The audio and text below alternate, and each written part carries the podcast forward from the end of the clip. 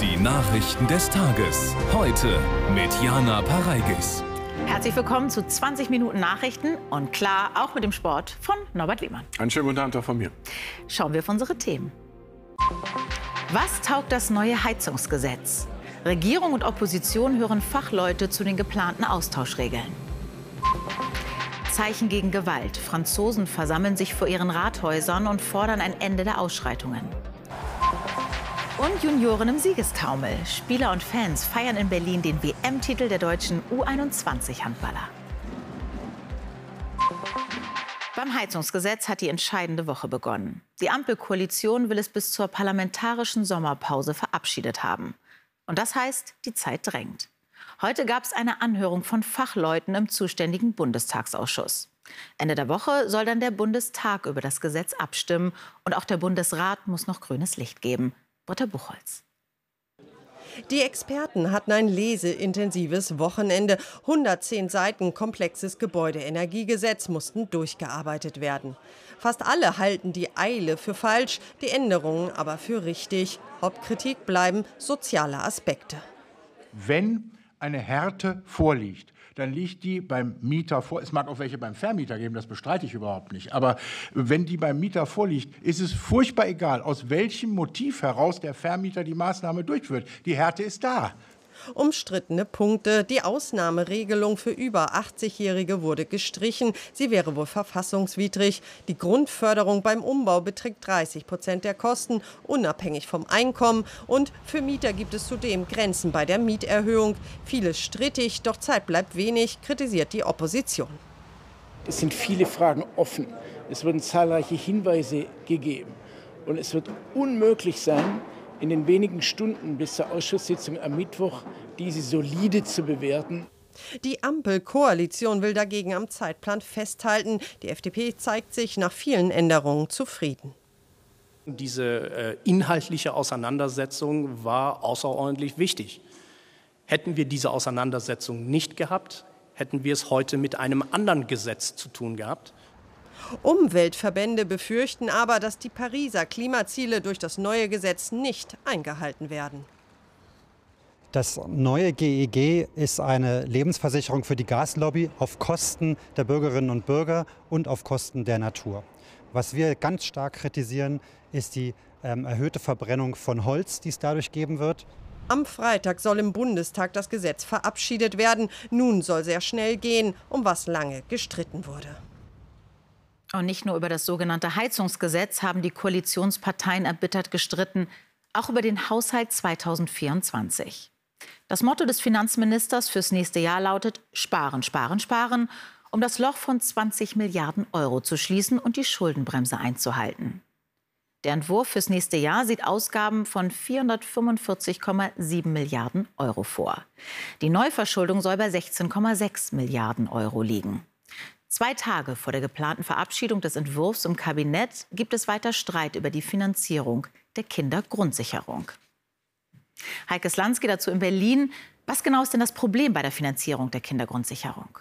Ja, das Geschacher um die Kindergrundsicherung geht ja bereits seit Monaten. Im Kern dreht sich der Streit um die Frage, ob es mehr Geld für armutsgefährdete Kinder in Deutschland gibt als die zwei Milliarden, die Finanzminister Lindner als Platzhalter vorsieht. Konkret, mit der Kindergrundsicherung sollen staatliche Leistungen ab 2025 gebündelt werden, also das Kindergeld für alle plus für einkommensschwache Familien der Kinderzuschlag. Stellt man das System um von einer hohen Hohlschuld der Familien auf eine Bringschuld des Staates, sprich, dass der Staat verpflichtet wäre, auf Ansprüche hinzuweisen, dann, so glaubt der Finanzminister, wären etwa zwei Milliarden mehr nötig, da viele Leistungen von Hilfsbedürftigen gar nicht abgerufen werden.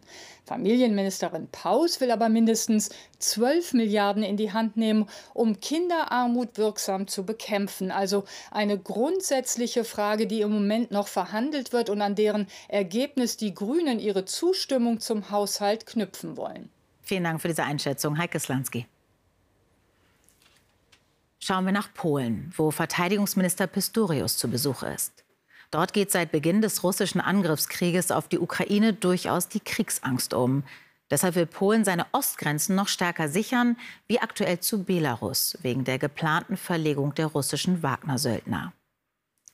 An der Grenze zur Ukraine in Samosch besuchte Pistorius heute die seit Januar stationierten 320 deutschen Soldatinnen und Soldaten. Sie bedienen das deutsche Patriot-Flugabwehrsystem. Es soll Polens Luftraum schützen, aber auch die NATO-Luftverteidigung an der Ostflanke stärken. Mehr von Ines Trams. Samoszcz kurz vor der Grenze zur Ukraine. Der deutsche und der polnische Verteidigungsminister bei den Patriot-Systemen, die Deutschland stellt. 50 Ziele können die jeweils im Blick behalten und fünf Objekte gleichzeitig bekämpfen. Es gilt, Waffenlieferungen in Richtung Ukraine zu schützen und aktuell auch die Grenze zu Belarus. Wir wissen, sagt Mariusz Błaszczak, wie die Situation in Belarus aussieht. Wir wissen von der Wagner-Gruppe und deren Aktivität. Wir müssen aktiv sein, um Bedrohungen die Stirn bieten zu können. Mit Blick auf die deutschen Patriots möchten wir gern, dass sie bleiben, zumindest bis zum Ende dieses Jahres. Anlass für die Stationierung? Ein Raketeneinschlag auf polnischem Gebiet im November vorigen Jahres. Berlin bot daraufhin die Patriots an. Drei Systeme wurden verlegt, allerdings erst nach einigem politischen Hin und Her mit Warschau. Seit Januar sichern nun auch sie die Ostflanke. Mögliche Bedrohungen können dabei fehlgeleitete Raketen sein. Und äh, das ist dann auch das Zielspektrum, welches wir im Falle eines Falles bekämpfen würden. Am Morgen die Begrüßung der beiden Minister freundschaftlich, doch das deutsch-polnische Verhältnis angespannt. Streit gibt es aktuell um ein Reparaturzentrum in Polen für Leopard-Panzer, die in der Ukraine im Einsatz sind. Ich bin der Auffassung, dass jetzt die Zeit drängt. Deutschland ist bereit, Verantwortung zu übernehmen, so oder so. Und deswegen sind wir der Auffassung, dass die Gespräche möglichst innerhalb der nächsten zehn Tage beendet werden sollten. Von einem kleinen guten Schritt in die richtige Richtung sprechen sie bei der Verabschiedung. Nächste Woche NATO-Gipfel. Auch da steht der Schutz der Ostflanke ganz oben auf der Agenda. Blicken wir jetzt nach Frankreich. Seit dem jüngsten Fall tödlicher Polizeigewalt kommt es dort ja zu Protesten und Unruhen. Dabei entladen sich auch Wut und Frust über soziale Benachteiligung und Rassismus auf den Straßen. Wer in bestimmten Vierteln aufwächst, ist eher von Arbeitslosigkeit, Armut, Chancenlosigkeit betroffen.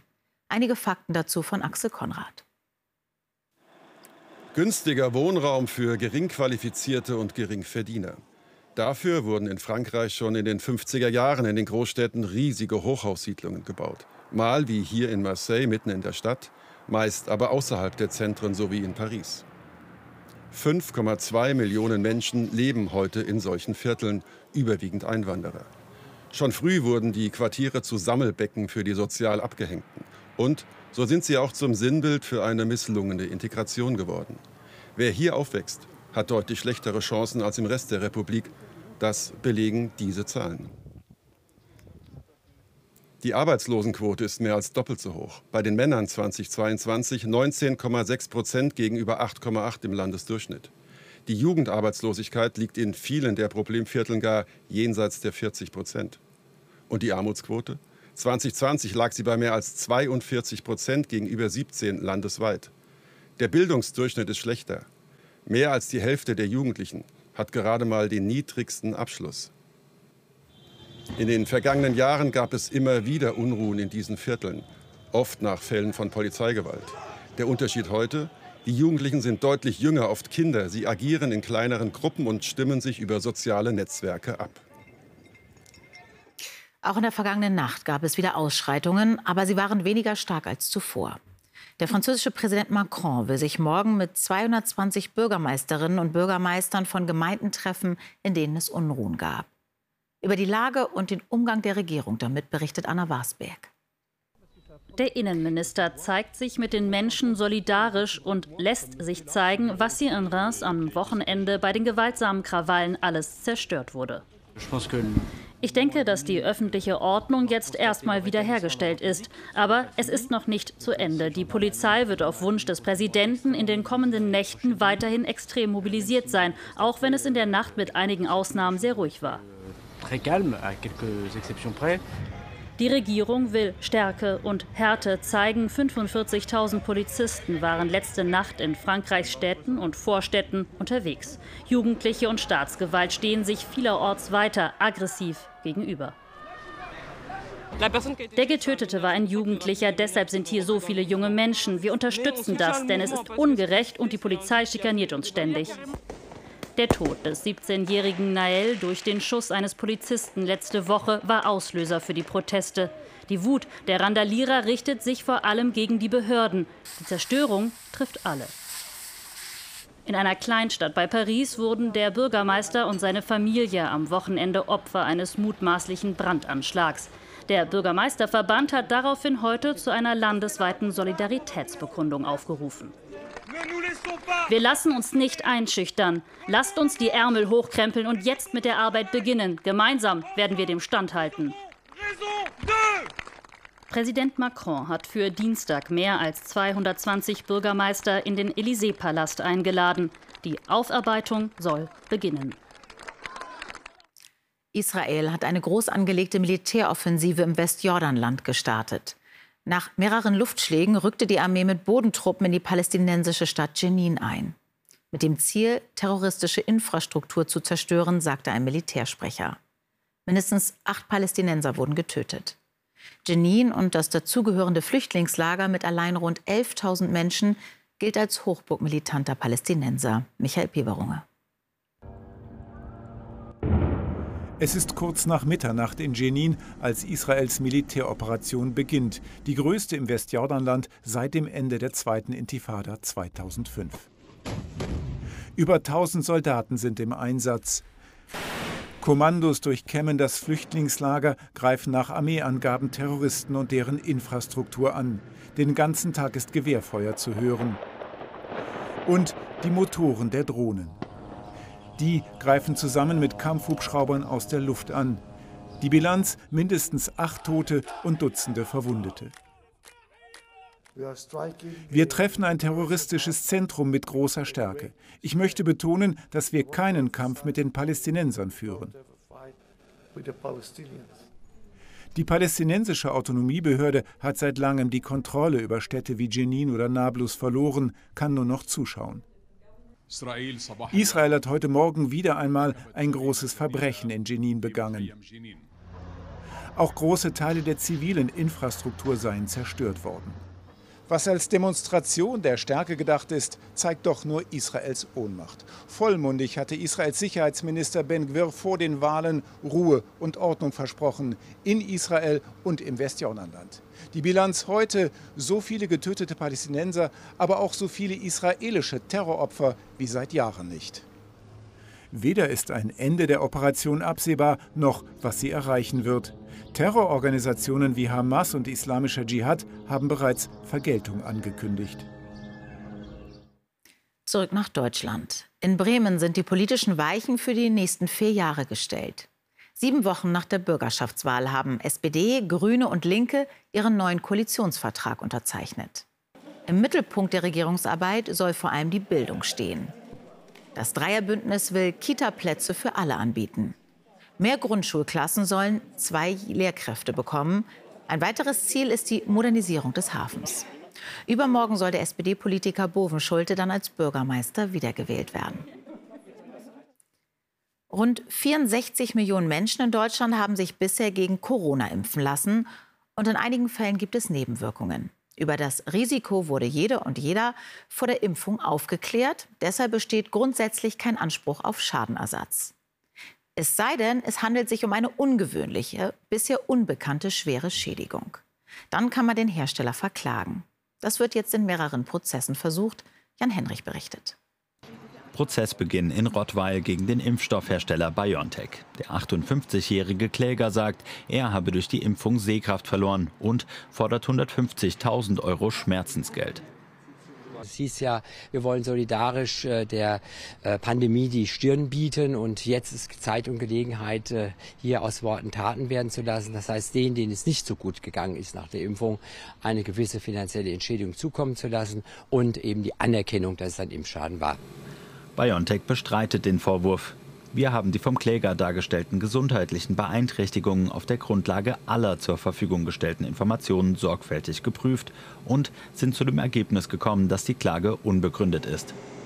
Offiziell anerkannte Impfschäden nach der Corona-Impfung, wie etwa bei einer Hirnvenenthrombose oder einer Herzmuskelentzündung, sind extrem selten.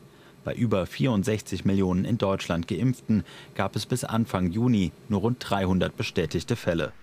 Und selbst bei bestätigten Impfschäden ist eine Haftung der Konzerne eher unwahrscheinlich. Die Hürden für Schadensersatzansprüche sind hoch. Denn dafür müsste nicht nur der Schaden auf die Impfung zurückzuführen sein und die Beeinträchtigung über bekannte Nebenwirkungen hinausgehen, sondern auch das Risiko der Impfung insgesamt müsste größer sein als deren Nutzen. Rechtlich ist ganz klar, wenn Hersteller wie BioNTech bei der Entwicklung und Herstellung des Impfstoffs keine Fehler gemacht haben, sind sie im Prinzip raus aus der Haftung. Und das gilt auch, wenn einzelne krasse Impfschäden auftreten, zumindest solange insgesamt der Nutzen der Impfung überwiegt. Und genau davon gehen bislang Behörden und Gerichte aus. Dennoch klagen aktuell viele mutmaßlich Impfgeschädigte vor Gerichten in ganz Deutschland. Und jetzt zum Sport. Norbert, die deutschen U21-Handballer sind Weltmeister. Jawohl, ja. Und zwar sowas von verdient. 30 zu 23 gestern Abend in Berlin im Finale gegen Ungarn. Und wieder eine mitreißende Gala-Vorstellung der jungen deutschen Handballer, die bei diesem Turnier gezeigt haben, das ist Spielernachwuchs mit großem Potenzial. Deutschlands U21-Weltmeister im Partyrausch. Acht Spiele, acht Siege, ein perfektes Turnier. Im Finale gegen Ungarn nagelte Elias Scholtes mit der Halbzeitsirene den Ball zur 14 zu 11 Pausenführung ins Netz. Mann des Abends wieder einmal Torhüter David Spade von den Rhein-Neckar-Löwen, der mit mehr als 40 Prozent gehaltener Bälle überragte. Wir sind eine mega geile Truppe, jeder freut sich für jeden und ist egal, wer am Ende die Tore wirft, die Bälle hält. Wir sind Weltmeister und das zählt. Diese Mannschaft hat Zukunftspotenzial auch im Angriff. Kreisläufer Justus Fischer war mit sechs Treffern erfolgreichster Werfer der deutschen Mannschaft, ebenso wie Rückraumspieler Elias Scholtes, der auch sechsmal traf. Es scheint, als wächst hier eine goldene Generation im deutschen Handball heran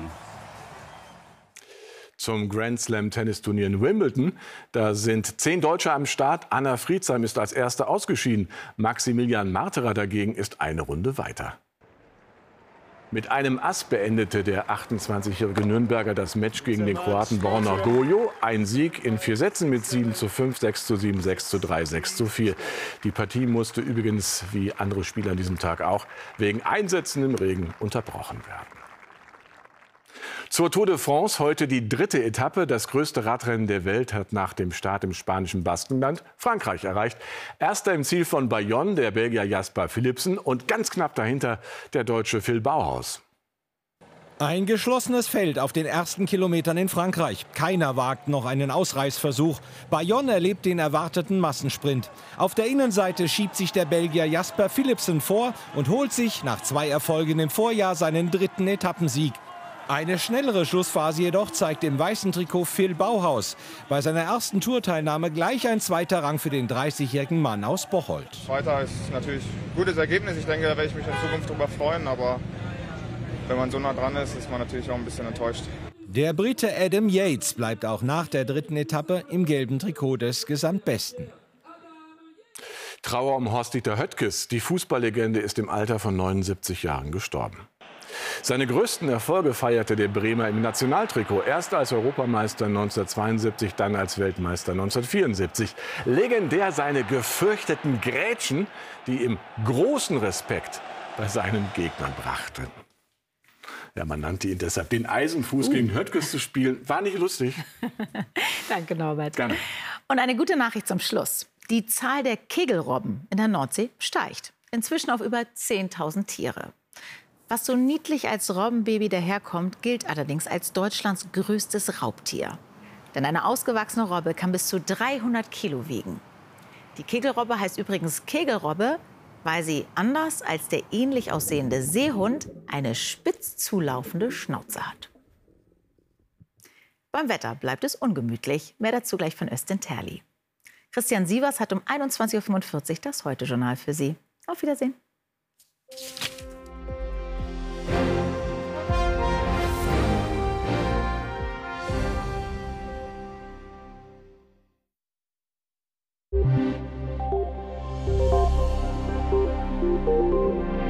guten Abend und herzlich willkommen zum Wetter. Das Wetter bleibt unbeständig. Aus dem Westen kommt der Regen. Zum Beispiel sehen Sie hier im Norden dieses Regengebiet, was allmählich ostwärts zieht im Laufe der Nacht. Aber auch im Süden wird es regnen. Schauen wir uns das im Detail an. Im Norden also Schauer und Gewitter, die ostwärts ziehen und in der zweiten Nachthälfte sich dann allmählich verabschieden. Und auch ganz im Süden regnet es. Dazwischen ist es überwiegend aufgelockert. Bei tiefsten Temperaturen von 9 Grad ganz im Westen und 15 Grad am Oberrhein. Morgen dann neue Schauer und Gewitter, die tagsüber durchziehen und dann verdichtet sich das am Nachmittag und vor allem in den Abendstunden dann von Westen her neue Gewitter. Und auch im Süden gibt es Blitz und Donner dazwischen, häufiger mal Sonnenschein und das bei höchsten Temperaturen von 27 Grad im Südwesten und 18 Grad in Schleswig-Holstein. Ja, Mittwoch geht es noch ruppiger zu, kommen weitere Schauer und Gewitter auf, die können im Unwetterbereich liegen mit Hagel, Sturm und Starkregen, die ziehen dann ostwärts bei 18 bis 26 Grad. Und danach wird es etwas ruhiger und am Freitag heiß bis 31 Grad. Einen schönen Abend.